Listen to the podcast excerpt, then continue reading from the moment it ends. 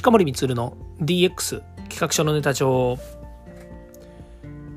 こんにちは近森光です。今日も DX してますか？さて今日はですね NFT 入門の続きをお話ししたいんですが今日はですねちょっとあの、えきついようなお話をしたいと思っております。それは何かっていうとですねまあ、昨今その NFT が非常にですね盛り上がってきているということを受けてですね、まあ、NFT というのは NFT 売買といった方がいいですね。これがですね、まあ、2つの側面があるんですね。一つはまずこのインターネットっていうなんでしょうねこのよくわからない技術的によくわからない世界の中で、まあ、皆さんがですね安心して、えー、こうお金を払ってまたはね物を買ってっていうね売買こういったものがですね本当にあの何も問題なくできるようになるっていうのがいわゆるそのデジタルの民主化って言われているような社会だというふうに思うならばですねまだまだ過渡期だしそういう意味ではどんどん新しい技術が出てくる中で、えーまあ、この技術がこう構築されていくそしてその上にサービスとして乗っているマーケットがまともに動くわけがないっていうのがですねまああの普通というかですね一般的な考え方なんですよね。だけれどもその不安定な要素の上でもなんとかこうビジネスにしたりとかそれから、えーと、社会生活の中での喜怒哀楽ってものがこう人間の欲求とかですねそういったものが乗ってきてしまうので本当にこう詐欺とかね悪い人たちが裏で悪い動きをしてるっていうのがいっぱいあるんですよ。でこれをねやっぱりあのなんだろうな日本人特にまあ私たち日本人は性善説で動いてるところって結構あると思うんですよね。まあ悪いことはしないだろうとかこんな小銭はねあの取られてもなんだろうあ取るやつないないよとかね。それからねほらあの日本人よくあるあるあるなんですけども例えば財布落としたらね警察に届けてくれて、まあ、ほぼ出てくるっていうね、まあ、そういうものが海外からも、ね、すごい日本ってっていうふうに言われてるようにですね日本人ってやっぱりそういう意味での何でしょうマナーとかね、えー、良識常識っていうものがある程度備わっている、まあ、これはね他国の人と日本とって言ってるわけじゃないんですけれどもまあ、そう一般的に日本ってそういうふうに見られているし自分たちもそうあるあった方がいいよねという社会になってるんですよね。ところがやっぱりこう詐欺の世界もしくは、え、詐欺をしやすい場所っていうもので考えるとこのねあのインターネットのやり取りって本当にまあまあある意味で言うと怖い世界なんですよね。で、えーともう一つ言うとやっぱり素人が手を出さなきゃいけない状況にもあるわけですよ。なんでかというとプロになってからこういう世界にね参入しようと思う。まあ、例えば、えっ、と何ですかねあのトレーダーって言いますよね。そインターネットトレーダーではなくて単純にそのお金を動かすのが得意な人とかお金を動かす目利きの人っていうのがいてもそのリアルな世界でねやっぱりこう目利きができてもインターネットで自分で触りながら毎日のデイトレードをやろうとしたらインターネットを触らなきゃいけないですよね。そこにアプリケーションもあればからまあセキュリティ対策もあれば、まあ、いろんなね、えー、つなぎ方とかそれから、えー、詐欺に遭わないもしくはハッキングされないとかねそういうことをなるべくこうブロックそういうことをブロックできるような対策っていうものは取れるんだけれどもそれでもあのそういったなんてある種のプロの人たちでもテクノロジーの世界になってきちゃうとまた別ですねっていうことなんですけどでも自分の仕事をかまあ遂行しようと思えばインターネットの世界でビジネスをやらなければいけないっていうことになったら当然それやらなきゃいけないですよね。そのテクノロジー不安定な不安定なと言ってるのは、えーと、安定してセキュリティが守られているとは言えない状況の上でも触らないといけなくなっちゃうわけですよね。それと同じように私たちがこう楽しみでとか、えーね、こう楽しみでって言ってるのは、ね、こう小さなあの、まあ、少額かもしれないけれどもインターネットで物をあの売り買いするっていうことが実際できるわけですから、えーまあ、ある意味そのにあの人間のね欲求の中でやっぱりこうやろうとするわけですよ。でそこでねやっぱり詐欺とか、えー、あるんですよ。あるの。でこれがあるんで結論から言うと何かっていうと自分で守るしかないっていうことなんですよね。でいやいやあのスマートコントラクトって言われてるように誰が誰に売ったりとか、えー、そういうのって監視してるんでしょ？トレーサビリティがあるんでしょ？確かにその通りなんです。だけどもそれは詐欺が行われている実態を見つけましたね。ちゃんと記録されてますよね？っていうのに過ぎなくて。例えばの話じゃあそれを持ってね警察に行ってこれ詐欺なんで扱ってくださいっていうふうに言えば警察も動くのかもしれないけれどもそれにものすごい労力と時間かかるわけですよね。例えば1万円1万円はね決して安くないですよ1万円っていう NFT を、誰かがね、えー、ウォレットっていうねものをつなぎますからウォレットから抜いちゃいましたと言った時にそれをねやっぱり警察に言って、えー、そのウォレットから抜かれちゃったんですけどって言ってね全部資料を出したりとかねするのってそれはそれでやっぱり大変なんですよね。でここで言えるのはなるべく詐欺に遭わないようにしましょうっていうふうにしか言えないわけですよ。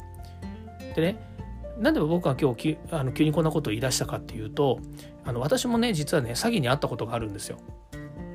あ詐欺に遭ったことあるって言ったらインターネット上での詐欺ね。あのリアルな詐欺はもうこの人生経験長いのであの、ね、あの多かれ少なかれいっぱい詐欺には合ってるんですけれどもでもねインターネット上で詐欺あのしかもですねこの、NFT をやり始めたこの数ヶ月の間にやっぱりねあるあるんですよ。でも私の場合はおかげさまであのえっ、ー、と物をねあの物とかお金を持ってかれたわけじゃないんです。信じてお金を振り込んでしまったっていう詐欺に遭っちゃったっていうのはあるんですよね。でこれ別にあのこれは別にっていうのはあの言うこと自体にねあの何かおかしなことがあるわけではなくて逆に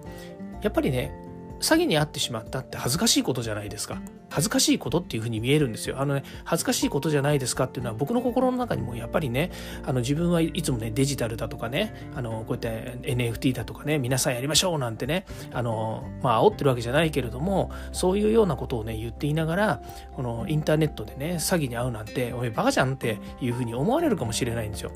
でこれはねあの確かにその通り。あの自分でもあの気をつけていてもでもねこれ社交心みたいのがあるっていうのは前の放送でもお話ししたんですけれどもやっぱりね時間内に物を買わなきゃあの売り切れてしまうとかねそれからうんとかれこれ数週間そのサイトを見てたけれども違法性とか詐欺みたいなものは何もありませんでしたって、まあ、もう完全にね詐欺にねやられてしまうパターンの人間の脳みそになっちゃってますけども、ね、そういうことで安心して、えー、取引ができるだろうと思って、ね、ウォレットつないだら、えー、ウォレットつないで送金したらいや実は詐欺だったっていうね。まあ、そういうあの高額ではねなかったしあの、まあ、さっきも言いましたけどもあの1円でも2円でもお金を取られるっていうことはもうこれはね腹が立ってしょうがないことではあるんだけれどもある種その詐欺に遭った時に自分は勉強代だと思ったんですね。やっぱりねあの懐痛いですしねあの詐欺に遭ってしまえば。だからとにかくお金の詐欺っていうのは腹が立ちます。ところが今度ねあのえーと、NFT アート自分がねあの買ったアートを取られてしまうっていうことになるとねこれねあのえーと、もうお金を取られる以上にねやっぱりね心にねあの負担あのすごく残念な気持ちになるんですね。お金は稼げばまた同じお金の額っていうのは手に入るんですよ。さっきの1万円。これはあのなんとか頑張ってねあの行けばあの自分のねお小遣いという形ねあの働いたお金はねやっぱりあの生活の資金になりますのでやっぱりそこから捻出したお小遣いという形で1万円というのはあのまた戻ってくるかもしれません。だけれども自分が欲しくて欲しくて買った1万円のアートね例えばロボットのアートでもいいですし、えーと、プロフィールに使っているようなね私は今あの、えー、猫の、ね、猫、まあ、いわゆる、えー、ネオ東京パンクスっていう、えーアイコンアイコンじゃなくてそのアーティストの、えーと、コレクションの、えーと、なんだファンアートで描いてもらった猫のネオ東京パンクス NTP って言うんですけどねそれのアイコンにツイッターはしてるんですけれどももしそれがねあの取られたらものすごい悲しいですよ。なんでかというとね世の中に唯一無二の一つしかないんですよ。これは NFT っていう状態の唯一無二の話をしてるんじゃなくてそのアーティストの人が書いてくれたまああの後でねコピーしてねあのいっぱいあの100でも200でも1000でも巻いてしまえばそれはコピーが生まれるかもしれないけども現時点ではその方が、えー、巻いていない状態なので世の中には私が1体しか持っていないんですよ。NFT として、えー、なんだ管理されている唯一無二のね管理をされている、えーと、個体としてはそれは私しか持っていない。でそれはもしね取られちゃったらあのもう1万円とかね10万円とか100万円とかの価値じゃなくて本当にね何のことしてくれるんだよというふうにに思わざるを得ないような状況になっちゃうわけですよ。何が言いたいかっていうと自分のね大切な資産は自分で守るしかないというふうなことになるわけですね。それで、えー、一つその NFT アートって言っているのはやはりその個体ですよねそのデジタルのその個体があるわけですからそれのね個体をどっかで守らなきゃいけない誰かにその、えーまあ、スキミングとかね、えー、それからハッキングとかそういうので取ってかれないようにするために、えー、しなきゃいけないっていうことで、えー、ちょっとこう長くなっちゃったんですけれどもその方法の一つをお知らせしたいなというふうに思います。それはですね、えーと、ハードウェアウォレットっていうですね今皆さんが、えーと、NFT でつないでいるえー、お金をですね持っているウォレット財布はですねソフトウェアウォレットといってインターネット上に置いてあるんですね。でしかもその自分のパソコンのブラウザーとかにそのインターネットウォレットっていうのが見えるようになってるはずなんですけどそういうのねソフトウェアウォレットっていうんですね。ソフトウェア上にあるウォレットのことを言ってます。でこれをですね、えっと、インターネットウォレットからハードウェアウォレットって言って、まあ、いわゆるその物理的に、えっと、管理するというところのお話をしたいなというふうに思うんですね。あのもうちょっとねあの長くなっちゃって申し訳ないんですけども聞いていただければと思います。この私もねハードウェアウォレット実はあの、えっと、導入しております。で、えー、ハードウェアウォレットにやっぱり入れれば、えっと、外からね取られる心配っていうのはやっぱり少なくなります。でその保管方法っていうのはあの USB みたいなもんなんですよ。パソコンから USB をつないでね、その USB ウォレットの USB のにつないだハードウェアウォレット、まあ、コールドウォレットとも言うんですけれどもそのウォレットの中にお金を入れておくんです。お金を入れておくとお金を入れておくつまりあの仮想通貨ですね入れておくと。でその他に NFT も入れておくと。いうことで、えー、普段はそのハードウォレハードウェアウォレットねこれをねつつながないようにするんです。もう外しとく。外しとくんです。ですからもうその中に、えっ、ー、と、もうガチホ、ね、ガチホルダー、ガチでホルダー、ホールドしたい人っていうのは、その中に入れといても動かさないっていうふうにすればですね、えー、誰からも取られないっていうことなんですよね。もちろんね、あの、この、えーと、ハードウェアウォレットの話はもう少しねあの詳しくお話しする機会を、えー、設けたいなと思うんですけどつなぐの大変だし運用するのも大変だし、えーと、いろいろねやっぱり面倒くさいことっていうのがあるのでえっ、ー、と使うにはちょっとねコツがいるんです。まあ、インターネットねググっていただければいくらでもこの説明してあるサイトがあるんですけどもねあの私がま具体的にこのハードウェアウォレットをね、えー、入れるときに、えー、やっぱりこう、ね、いろいろ調べた中であのやっぱり気をつけないことがあるので、まあ、これね導入したいというのであれば気をつけなきゃいけないことがあるのでそれをねあの最後にお伝えします。それはあの買うところはあのオークションとかそれからま個人売買しているようなものは買ってはダメですということなんです。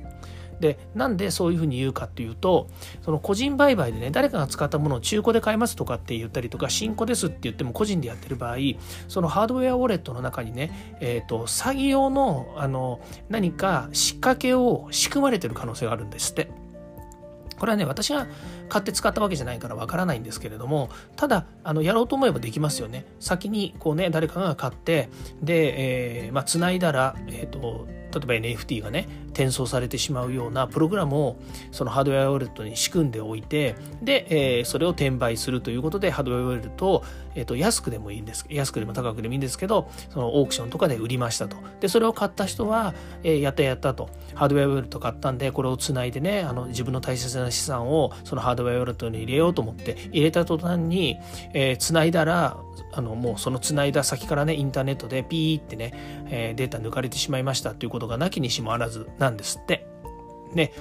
でっていうのは私が自分で、えーと、そのねあのなんだろうな不良というのかねその詐欺まがいのウォレットを自分が買ってつないだわけじゃないので本当にそうなるのかどうかは分かりません。ただそういうふうに言われています。だからあの買う時にはメーカーからしっかりとしたあの新品のものを買ってください。あの安いからといってインターネットの、えー、安物売りサイト違う。えーと、オークションとかねメルメルカリさんってあんな個人名出しちゃいましたけどあのメルカリさんとかねそういったとこでハードウェアウォレット確かにねあの個人売買とかで売ってますけどもそれは買わないようにしてください。あの冒頭に戻りますけれども自分の大切な資産自分の大切なアート自分の大切なお金ですね。これを守りたいんだったら誰も守ってくれないので、えー、守るための手段の一つとしてソフトウェアウォレットからハードウェアウォレットに移して、えー、もう、えーと、誰からも触れないようにするということが大切です。私も自分の、えー、資産ですねあの大切に守りたいもの、えっと、ガチホって言いましたけど僕はどっちかというと売買するっていうよりも今のところあのフォルダホルダーとしてあのいろんなたくさんのアートに触れたいと思っているしいろんなあのデザイナーさんとかクリエイターさんを応援したいと思っているので、えっと、今僕があの少ない予算ですけれども買ったものっていうのはあの誰かに売るつもりで、えー、持ってるわけではありません。まあね、あの流通させた方がいいっていうあの説もあるんですけれどもでもね自分が欲しくて買ったものですからあの自分で持ちたいなというふうに思っていますこれもねブームなのでもしかするとね5年後10年後までずっと持ってますかって言われるとなかなかねそうでもないんだけどだけどあのちょっと余談になりますが30年前に買ったね自分が本当に欲しいと思った絵画ねあの大きな絵なんですよあのなんだろうな1メートル ×50 センチぐらいの大きなやつとかねもっと大きいやつもあるんですけどね。それも今、えーと、自分自身が3つぐらい持ってますけれどもやっぱりそれはね本当に欲しくて買ってでそのまま今置いてあります。で飾ってはいないです。本当はね飾った方がいいのかもしれないんですけども飾ってないけれどもあのねそれはね僕の青春なんですよ。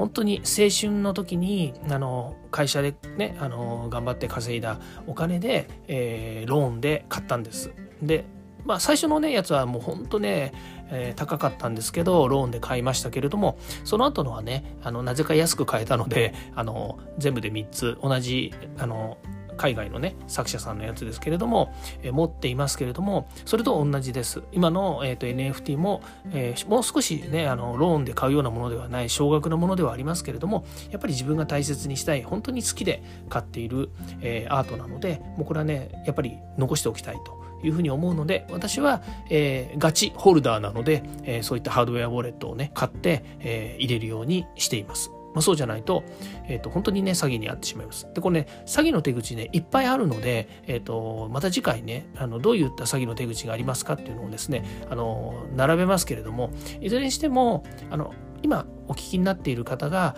インターネットのしかもこの裏側のね、えー、なんだろうサイバーセキュリティとかねっていうところのプロだっていうんだったらあのあの全然この話っていうのはねなんだそんなねあの大した話じゃねえじゃねえかと思うかもしれないんですけどもやっぱりこれからねこうインターネットインターネット上でしかもこのね NFT っていうものを売買しようと思うとやっぱりこの仕組みの中にねどうしても入っていかなければいけないということもありますので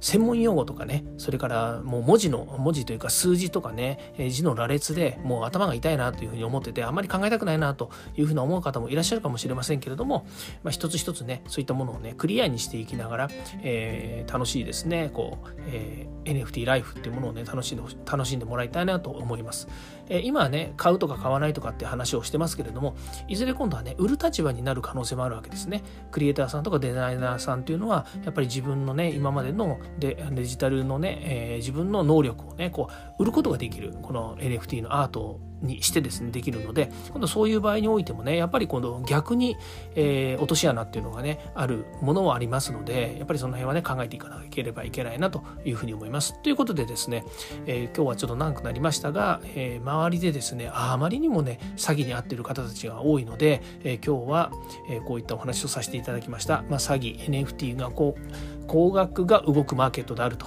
えー、資産は自分で守るしかないというお話をさせてもらいました、えー、詳細にですね、えー、そのハードウェアウォレットのですね、え URL 貼っておきますのであのこれはもう本当にメーカーさんの URL なので一回ですね、えログインログインじゃねえや、えーと、インターネットでアクセスして見ていただければというふうに思いますということで今日はこれで終わりたいと思います聞いていただきましてありがとうございましたまた明日もですね、えー DX また NFT に関わるですね、お話をさせていただきます。近森みずるでした。ではまた。